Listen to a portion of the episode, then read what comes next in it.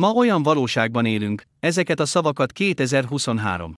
Június 21-én. Szerdán írom, amelyben különféle biztonsági incidensek történnek, mind Izrael államban, mind a világ más helyein.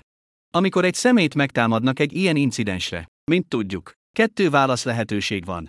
Az egyik természetesen a támadókkal való küzdelem, a második pedig a menekülés.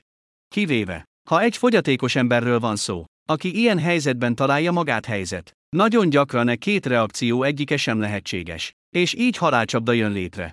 És mi több? Sok fogyatékos ember számára a testi fogyatékosság nem teszi lehetővé, hogy a fogyatékossággal élő személy önvédelemből fegyvert tartson.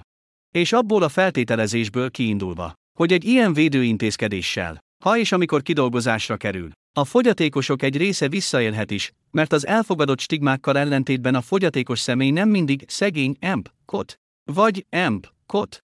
Jó ember, emp, kot. Azon kritériumok megállapításán is el kell gondolkodni, hogy mely fogyatékkal élő személyek jogosultak ilyen védőintézkedésekre, és melyek azok a feltételek. Az író Assav Binyamini, a királyet Menachem negyedlakója Jeruzsálemben Izraelben,